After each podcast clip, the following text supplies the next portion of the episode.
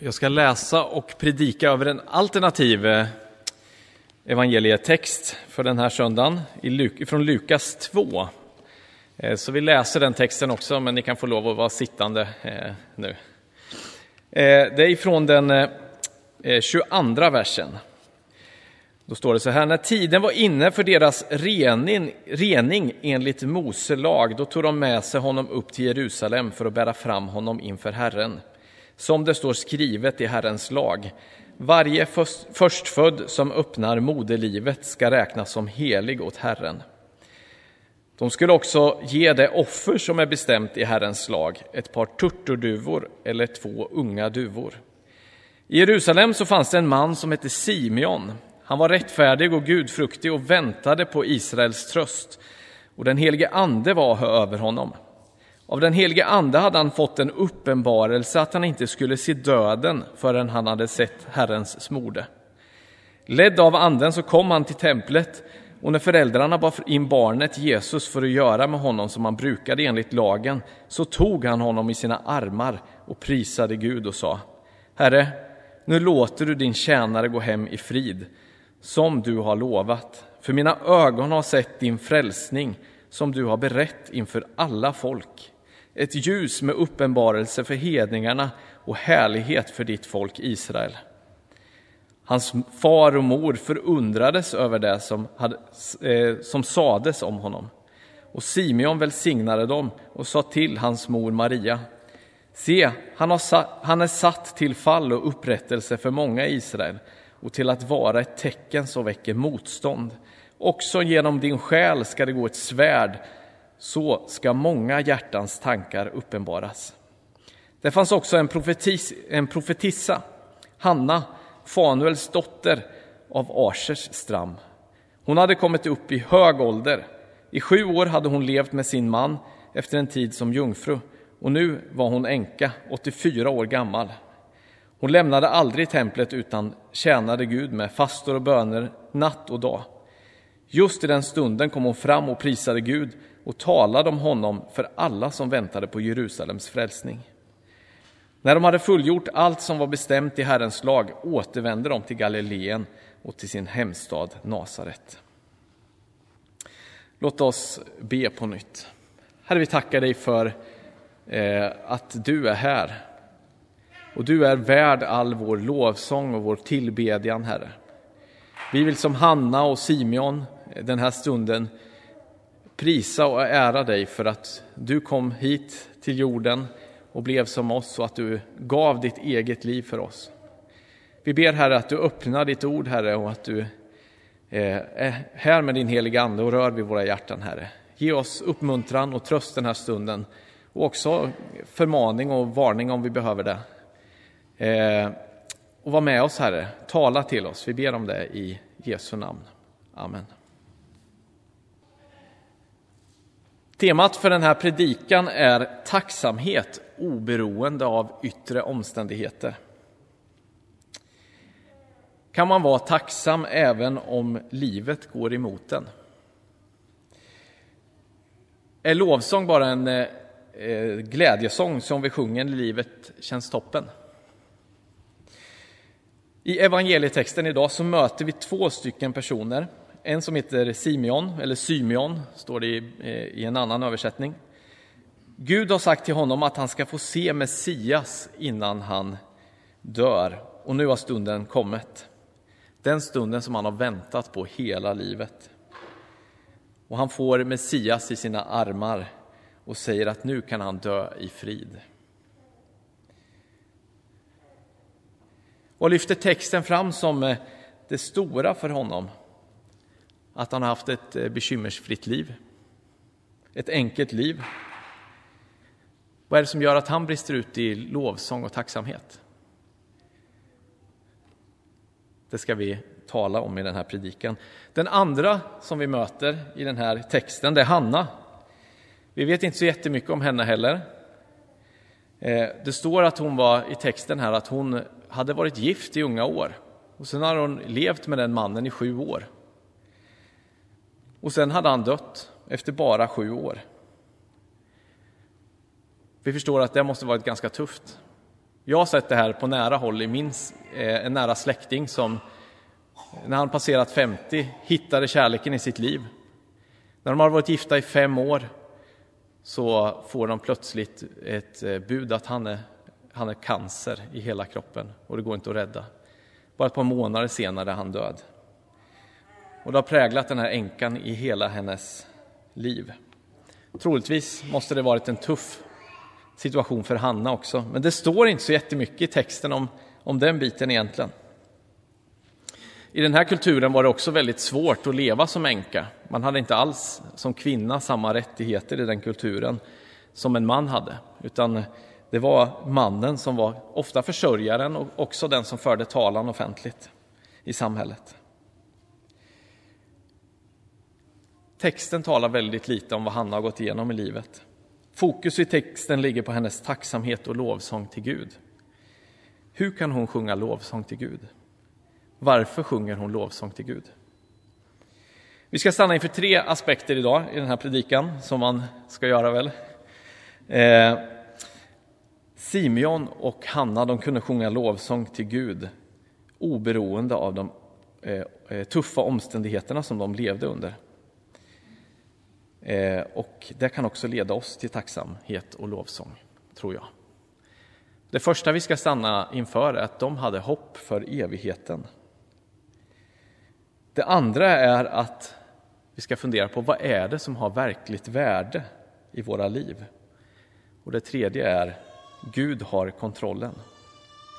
Alla de här delarna kan leda oss till lovsång. Om vi stannar inför Simeon först. Vad är det han står och tittar på? Han har ett litet barn i sina armar. Alltså, kan vi tänka oss något mindre liksom, och mer, man tänker ett litet barn liksom. Det är ju liksom svagt, menlöst. Vad kan ett barn göra? Men Simeon, han ser något mer än bara ett barn. Han vet något mer. Den heliga ande har uppenbarat att det här är ett speciellt barn. Det är inte vilket barn som helst. Det är Messias, han som de har gått och fått höra om i många tusen år, århundraden tidigare har de pratat om honom, Messias, och de har gått och väntat och nu är han här. Och det gör att Simeon säger att nu kan jag dö i frid.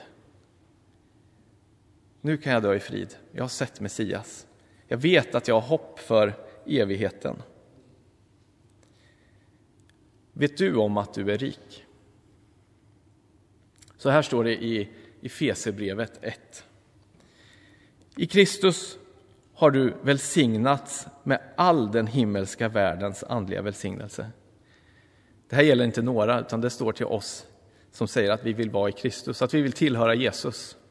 Då har du välsignats med all den himmelska världens andliga välsignelse, liksom han innan världens grund blev lagd har utvalt oss i honom för att vi ska vara heliga och fläckfria inför honom. Är inte det fantastiskt?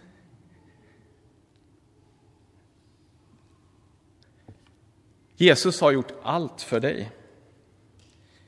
Jag tyckte det var så fantastiskt. Jag började nästan gråta när jag såg Josefin här framme innan. För att det var precis det jag hade tänkt nu i första delen. Att vi har så lätt att rikta blicken på oss själva. På den där lasten med synder tänkte jag på. Josefin tänkte på oro, men även synder tynger oss. När vi ser och oroar oss kanske också. När vi ser allt liksom, hur vi brister. Och så stirrar vi ner på det där. Och känner oss helt hopplösa. Alltså jag har ju vandrat med Jesus i många år. Hur kan det se ut så här i mitt liv?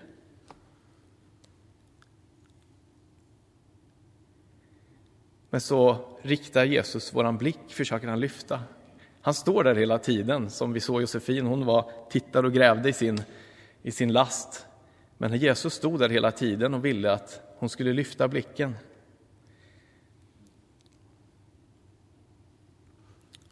Och fortfarande så har vi lätt att försöka ta tillbaka de där grejerna från Jesus som Josefin försökte göra också.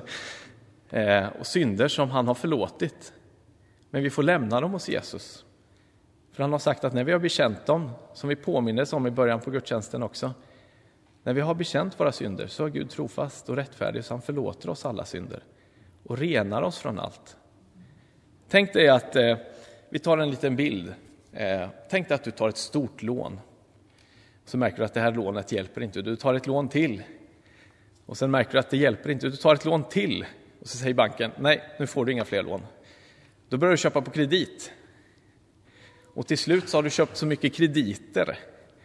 Så att även kreditbolagen säger, nej, du har för mycket anmärkningar i ditt register. Vad gör du då? Ja, men du börjar ta sms-lån. Ingen bra deal, vi vet det. Men vad ska man göra? Jag behöver ha den där grejen. Och så blir hela livet en jakt. Där skulderna bara växer. Och det spelar ingen roll att det kommer in en lön på ditt konto varje månad. För ditt lån, dina kreditlån och dina sms-lån gör att lönen räcker inte. Men så har du glömt bort det. Att du har en pappa som är miljardär. Vad spelar det för roll, de här sms-lånen? Du kan bara lyfta luren, slå en signal och be din pappa betala av alla lånen på en gång. Och sen råkar du hamna där igen att du tar ett lån. Men du bara säger till pappa. Pappa, jag vet. Jag har syndat. Jag har gjort fel. Jag har misslyckats. Men jag vet att du är rik. Och allt det som du har gett mig. Allt det som du har, det har du gett till mig. Allt är mitt. Det har du sagt. Vi har ju mycket större skuld och problem än sms-lån. Det finns ingen chans att vi har en möjlighet att betala tillbaka våran skuld till Gud.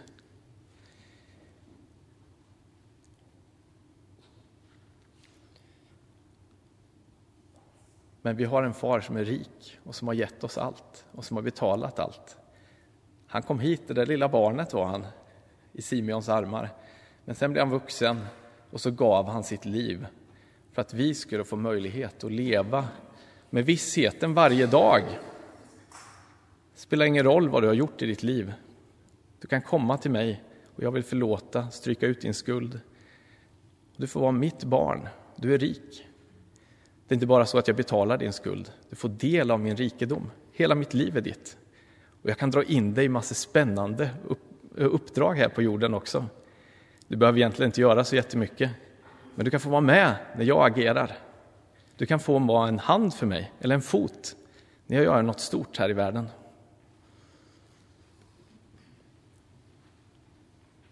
Men vi lurar oss om vi bara lever för det här livet. Vi lurar oss om vi lever ett liv där vi inte tror att det finns en evighet. Vi pratar väldigt lite om det i våran tid. Men vi lurar oss om vi inte gör det. Om vi lever vårt liv som det bara här och nu som gäller. Då lurar vi oss själva. Och en dag så kommer det också bli klar för oss. En dag så kommer, och den dagen vill vi inte att det ska komma som en överraskning. Utan låt oss förbereda oss. Och det gör vi på bästa sätt genom att leva med Jesus som har gett oss allt. Den grund för evigheten som gör att vi kan leva med verklig frid varje dag. Frid är ingen känsla som känns bra. Idag så känner jag mig glad för att det gick bra på matteprovet eller jag gjorde en bra affär på jobbet. Utan verklig frid, det handlar om att vi har ett hopp för evigheten. Vi har frid med Gud. Det finns en lovsång som jag tycker jättemycket om, som vi brukar sjunga här ibland, som säger att Jesus har gjort allt. Priset är betalt. Han lossat mig från syndens band. Han gjort mig vit som snö. Prisa han, fortsätter det sen. Det är grunden för våran lovsång. Och det borde också göra att vi har all anledning att prisa och lova honom oavsett vad som möter oss. Och det är det som vi ser upptar både Simeon och Hanna som vi möter i dagens text. Och då kommer det in till andra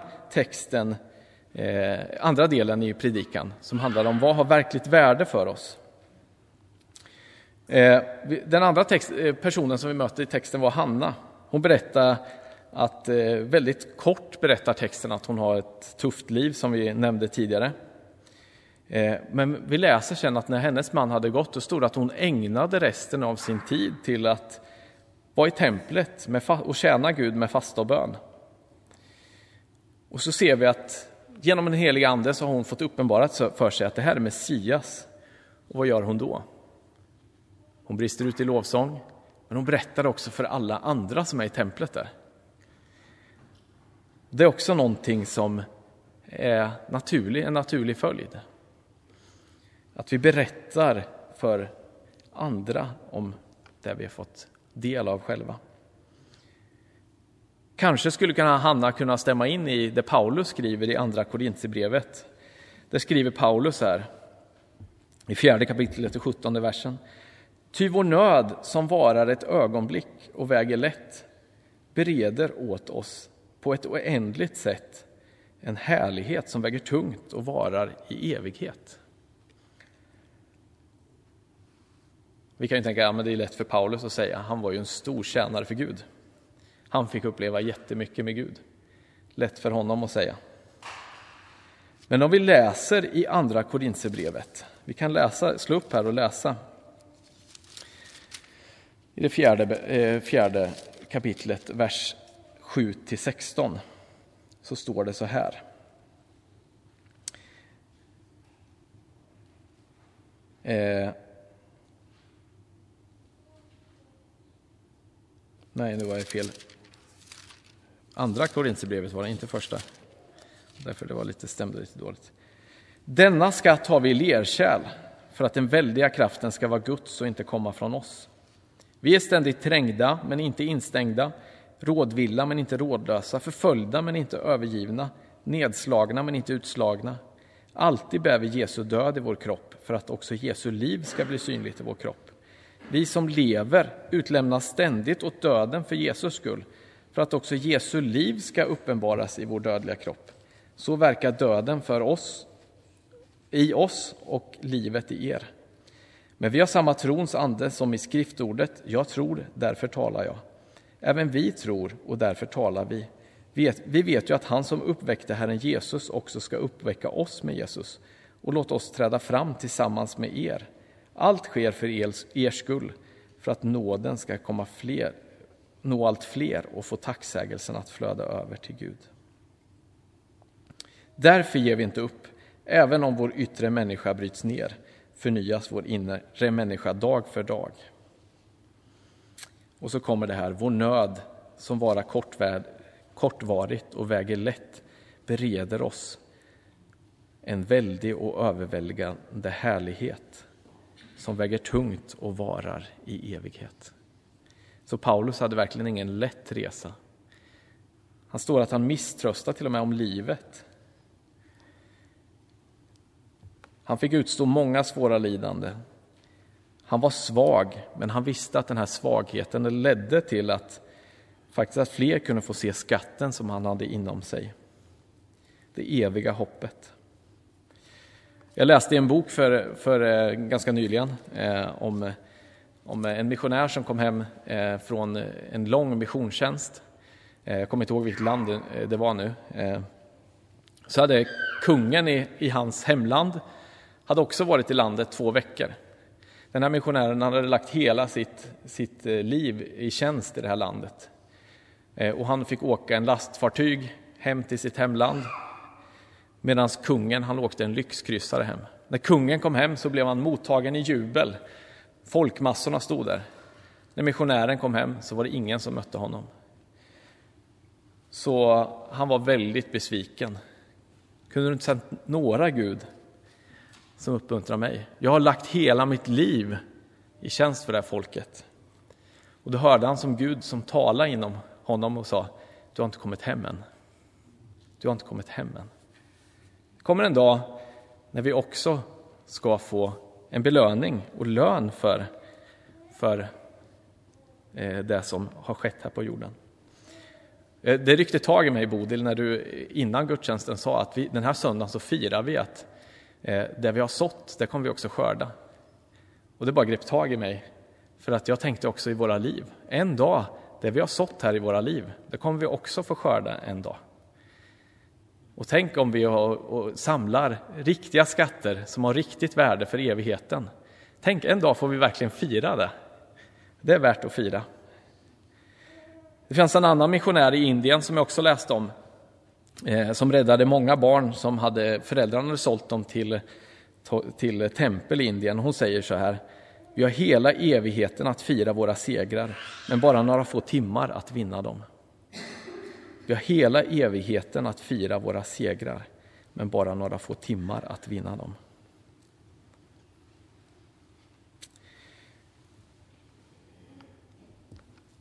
Vi har mycket att lära oss, tror jag. Och det här är ju det vi önskar också i våran församling när vi tänker. Vi önskar att människor ska få upptäcka Jesus här bland oss. Och människor har fått upptäcka Jesus. Och det är ju verklig glädje när vi får se det ske. Och så önskar vi också att vi ska få berätta det för andra. Att dela det vidare till andra. Och att vi ska få växa i tron på honom här också. Men vi är helt beroende av Guds nåd. Det säger vi också.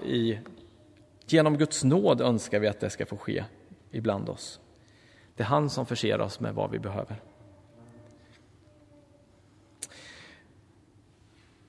Det tredje vi ska stanna inför och sista, det är att Gud har kontrollen.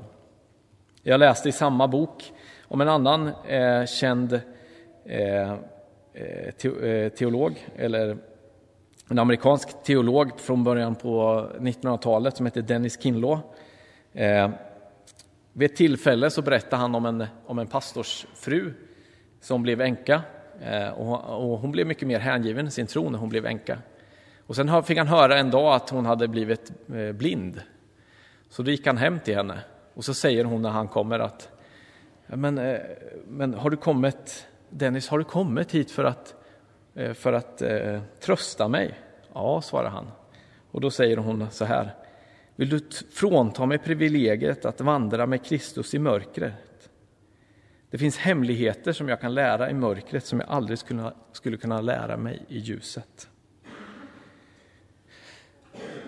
Och jag har liknande erfarenheter i mötet med många kristna runt om i världen som får gå igenom stora svårigheter. De har djupa erfarenheter av Gud som de har gjort i mörkret. Som vi också kan få glädja oss över. För det handlar om att Gud är trofast, att han lever, att han är verksam och att hans löften håller. För drygt 2 veckor sedan så var jag i Indien och fick träffa många kristna. Vid ett tillfälle så fick vi vara på ett seminarium där vi fick uppmuntra många kristna. Och sen fick vi också på eftermiddagen sitta ner och lyssna på antingen enskilda personer eller familjer som gick igenom svårigheter. En av dem, så kan vi kan kalla honom för Sanjay, han var 22 år gammal bara. I den byn som en dag när han var ute 2021, så det är inte så jättelänge sedan, så var han ute och så hörde han var ungefär 40 kilometer från byn där han bodde. Det var 7 andra hushåll som var kristna där, och så hörde han då att hinduextremister hade kommit och bränt ner alla hus, de kristnas hus. Och förstört dem och kyrkan också. Och anledningen var att de inte ville delta i de kristna hinduistiska riterna. Dessutom så säger de till den här killen att de uppmanar en tjej att säga att hon har blivit våldtagen av honom. Hon är över 20 år. Det här är bara uppdiktat. Men de säger också att säger till den här tjejen att säg att du är under 18 år. För då blir straffet ännu hårdare. Så han blir dömd och får sitta i nästan 2 år i fängelse. Opendoor satte in advokater för att hjälpa honom. Och efter 1 år och 9 månader så blev han frisläppt. Det var också så att de sa till honom, om du förnekar din tro så säger vi till den här tjejen att hon ska dra tillbaka sin anklagan.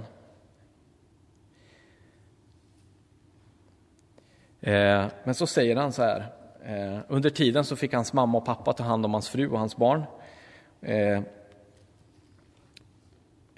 Och sen berättar han också att under tiden där i fängelset, när han satt i fängelset under de här knappa 2 åren, så hade han lett några stycken till tro på Jesus också.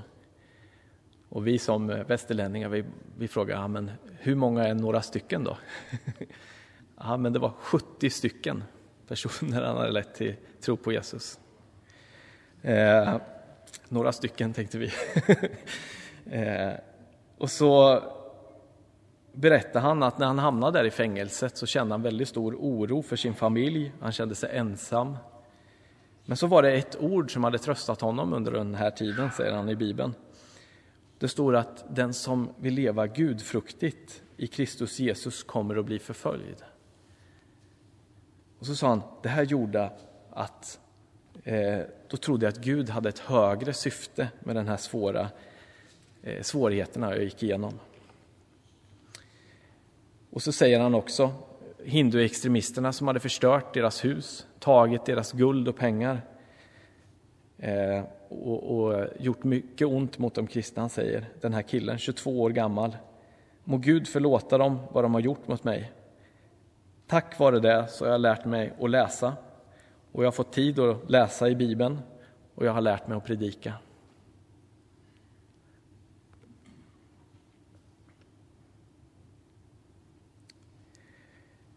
Det finns ett bibelställe som står att tacka Gud under alla livets förhållanden. Vid ett tillfälle så hörde jag en predikan som sa att kan man verkligen tacka Gud under alla livets alla förhållanden?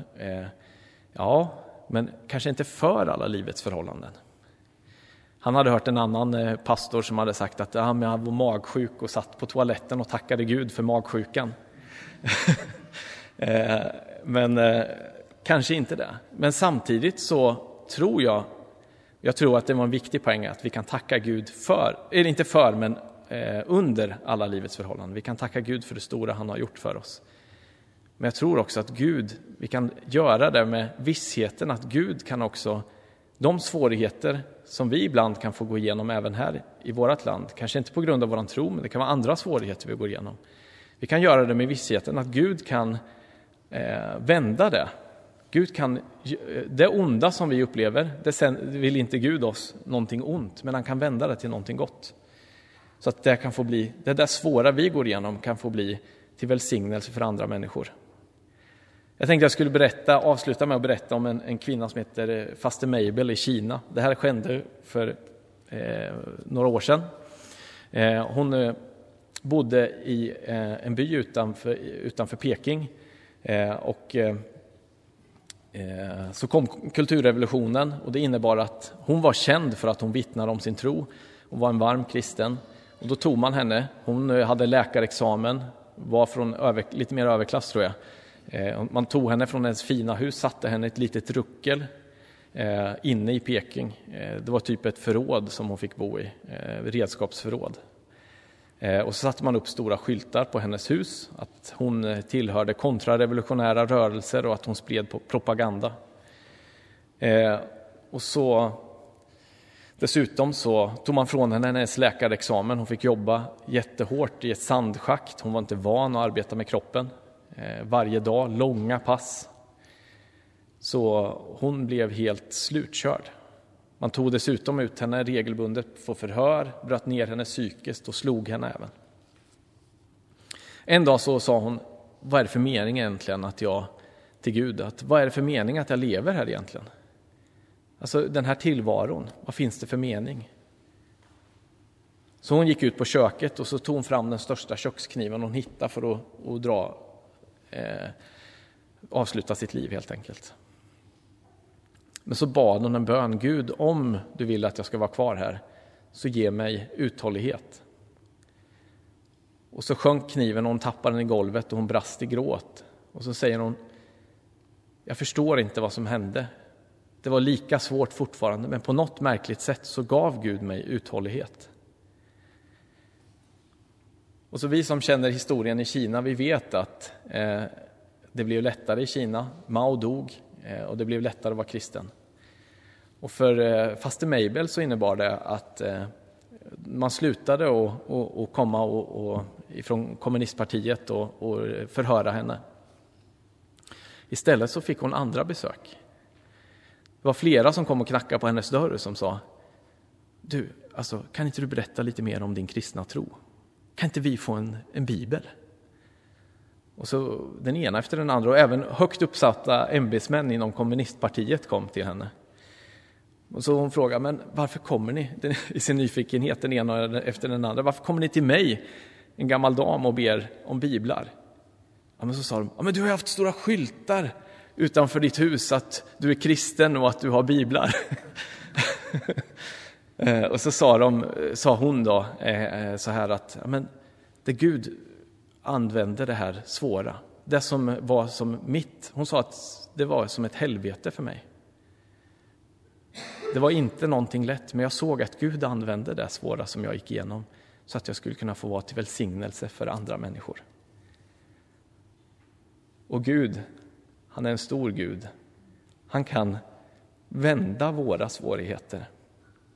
Han kan ta oss ur dem. Ibland så behöver vi gå igenom svårigheter för att Gud behöver arbeta med oss. Och så behöver för relationen med honom fördjupas. Men Gud, han kan vända det svåra. Så att det kan få bli till välsignelse för andra människor. Så vi har stor anledning att vara tacksamma. Gud har gjort allt för oss. Han är med dig. Han har gett dig del i hela den himmelska världens andliga välsignelse. Och han har gett dig ett hopp som sträcker sig bortom döden, in i evigheten, som ger oss frid med Gud. När jag förberedde den här predikan så hände det något. Jag brukar inte göra så här, men det hände något ovanligt. Jag vaknade en natt, i torsdags natt, och så upplevde jag att Gud sa till mig också: det här får ni pröva. Men jag upplevde det så här att det är så att jag gjorde ju en resa nu, men jag kommer göra en resa i mars till Östafrika också, för ledare och pastorer och församlingsledare. Och kanske är det någon här som ska resa med på den resan. Prata då med Barbro som är ute på kyrktorget nu.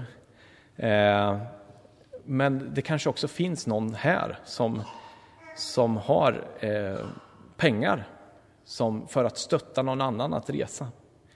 Jag upplevde och upplevde att Gud väckte mig och sa det. Men det kan ju vara att jag tar fel.